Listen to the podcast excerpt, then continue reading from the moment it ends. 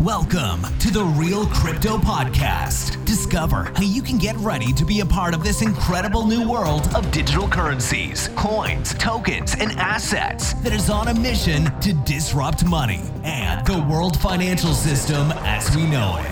Accompanying you on your journey today is your host, Nino Alvis.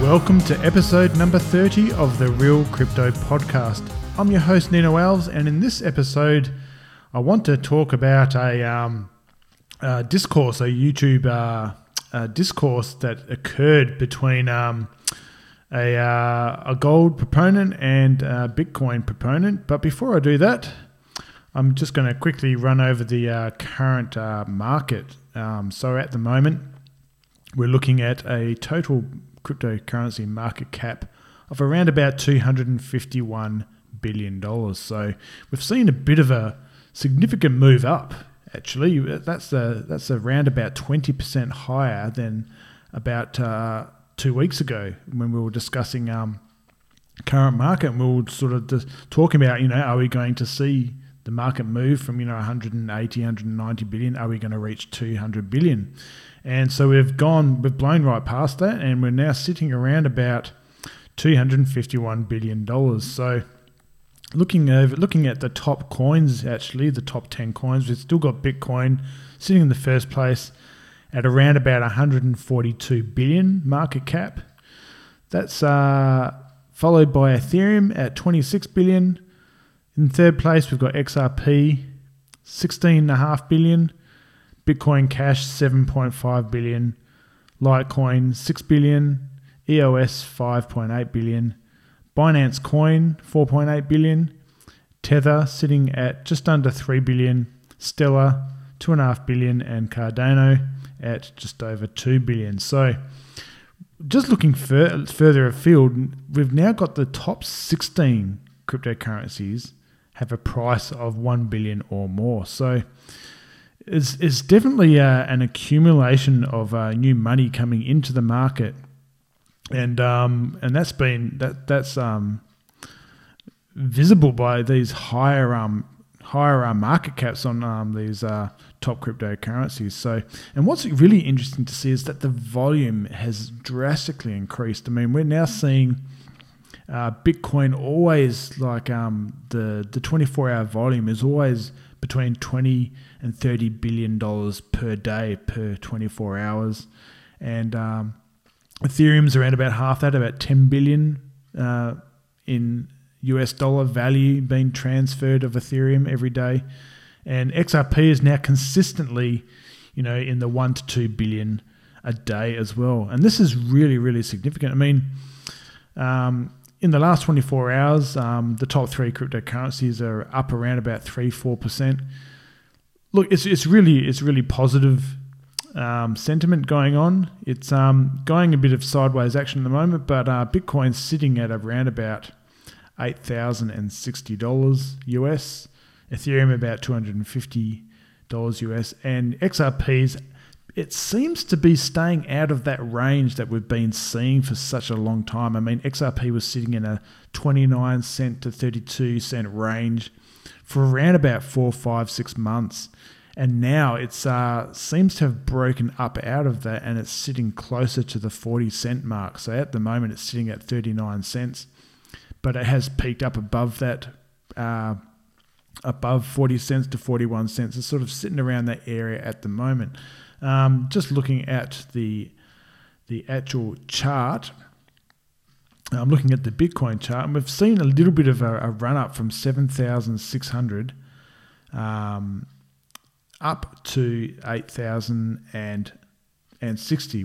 Well, actually, it's around 8,080 at the moment. So just in those few minutes I've been talking, it's been fluctuating up and down around about $20. So what we're really seeing is It could be another flag. And look, the thing is with that technical analysis is that depending who's actually doing the analysis, you can almost see a lot of different patterns. And so it can be a very subjective thing when you're trying to pull charts or patterns out of the analysis, out of the price actions. So, you know what? I mean, nothing's foolproof.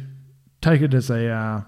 Take it with a pinch of salt. I don't like to get too complex with employing massive amounts of indicators, Bollinger Bands, and Fibonacci, and you can go pretty deep with this stuff, right? So I like to look at some really easily visible actions, and usually they're around about trend lines. So when I see the price action bounce off a particular line multiple times and then breaks through that line, and that could be wherever that trend line sits, to me that's significant. So and they're hard to sort of like confuse. So I mean when you show it to somebody, they can, okay, I can easily see that. But sometimes when you start delving into these really intricate indicators and stuff, they're not as clear, or they're sort of bendable depending how you're looking. It's like looking up in the sky and the clouds, I can kind of see a bear there. If that could be the ear, and that could be there, and someone else looking at the same thing might go, well, nah, that doesn't look anything like it. I don't like those kind of analogies put against a pricing chart. I like the ones that are really, really clear. And look, I'm not disparaging those ones. I mean, for people that can trade and can do it consistently based on those indicators, power to them. So, but I like to see I like these certain really clear patterns that generally have a good hit rate, and they basically stack the odds in your favour. Nothing's 100% guaranteed, but when you do see certain patterns that, when they reproduce themselves, they tend to, in most cases, repeat themselves. So so basically it's a history repeating itself, and that's what I like to look for at the moment. So at the moment, XRP is moved up a little bit as well.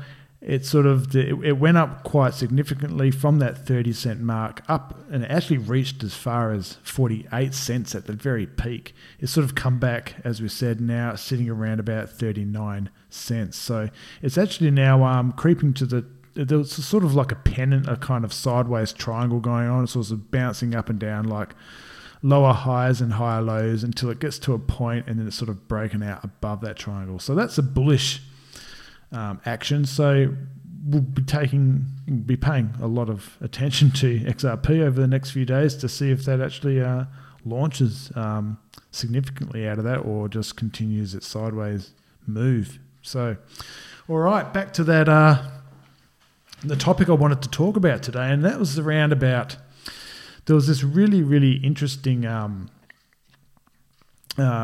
YouTube video that I watched. And this was it was a discourse, a really entertaining discourse between a gentleman by the name of Peter Schiff and another guy by the name of Saifedean Ammous, if I can pronounce that name correctly. So Peter Schiff is he's a gold guy. So he's got a massive following, and he is in the gold market, and has his businesses based in gold as well. So, and he was talking to a gentleman by the name Saifedean Ammous, who's a Bitcoin guy, and the two of them were sort of debating the merits of gold versus Bitcoin as a viable money form of money, basically. And it was really interesting to see that.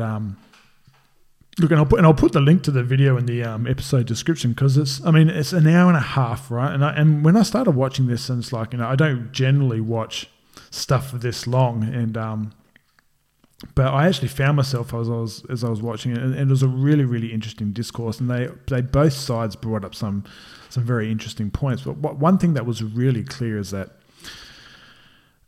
Peter Schiff, gold gentleman, He was very, very stuck in the old ways. Basically, gold.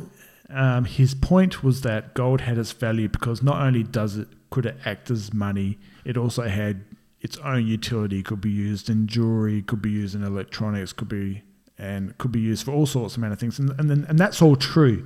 But the whole point of this was to show that as a form of money,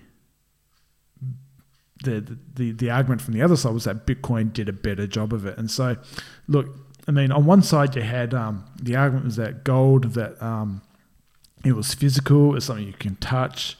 Peter was saying that, Bitcoin's just a string of letters and numbers. It's not worth anything. It's fool's gold, and it's only worth something because people say it's worth something. But that was the ironic part of this whole discussion, is that yes, but gold only has value because people believe it has value. The mass amount, if people stopped saying that gold was worth anything, it wouldn't be worth anything. But then he brought up the argument that but that's wrong. It is worth something because it has utility as being jewelry and stuff. But that was a bad analogy to use, because you don't use gold. I mean, the argument is that you want to use these, either gold or Bitcoin, as a medium of exchange, right? So you're not. If you're wanting to go and buy a car, you're not buying a car with gold because it's good to use in jewelry. It's got nothing to do with the way you're using gold to buy that car. But that seemed to be the lever, the idea that Peter couldn't quite make that connection. So, but on the flip side, it's like, and whilst I did side with Saifedean Ammous with saying that, like Bitcoin was a better proposition, I sort of agree on that side. Saifedean Ammous was basically saying Bitcoin is the answer. So I saw it. I agree with him as far as saying Bitcoin, in reference to crypto, is the answer. I mean, I don't believe Bitcoin is the answer, because it was interesting that they actually saw the burning of electricity that is required when Bitcoin is actually mined as a valuable attribute of the process, and it made Bitcoin valuable because it burnt energy and because it was hard to create and hard to mine, and that's what helped gives it its value as well. And that was sort of like, it was ironic that they'll correct, but at the same time a little bit incorrect. They believe that the Bitcoin protocol could not be improved upon, and that was where I kind of grinning to myself as I was watching this. It's just like, well, actually, XRP kind of like improves on everything that Bitcoin does without the cost, but with all the extra things that make it valuable was like the scarcity. I mean, yes, there's a lot more XRP, but the fact of the matter remains is that Bitcoin's divisible. So you can say Bitcoin only has 21 million, but that's divisible down to 8 decimal places, and XRP is divisible down to 6 decimal places. So when you compare the actual smallest divisible unit of each, XRP, I believe, if I've got my numbers right, is only about 50 times more XRP drops as there are Bitcoin Satoshis. So there's only about 50 times more of the most smallest divisible unit of each between them. But at the same time, you can't create any more than there currently exists. So you've got that limited. So both Bitcoin and XRP have that limited supply, but on XRP's benefit, it doesn't have the issues that surround it with mining. Therefore, it doesn't have that whole. And then it's all that whole issue with security and the 51% attacks and everything like that. Look, now this discussion went, as I said, it went for around about an hour and a half, and it was very entertaining, and I actually learned quite a lot. And I think you guys, if you want to spend a little bit of time and watch this, I think you guys will get a lot out of it. You'll actually start to see, and it's really good to see things from other people's points of view. And I mean, as much as I have my own opinions about which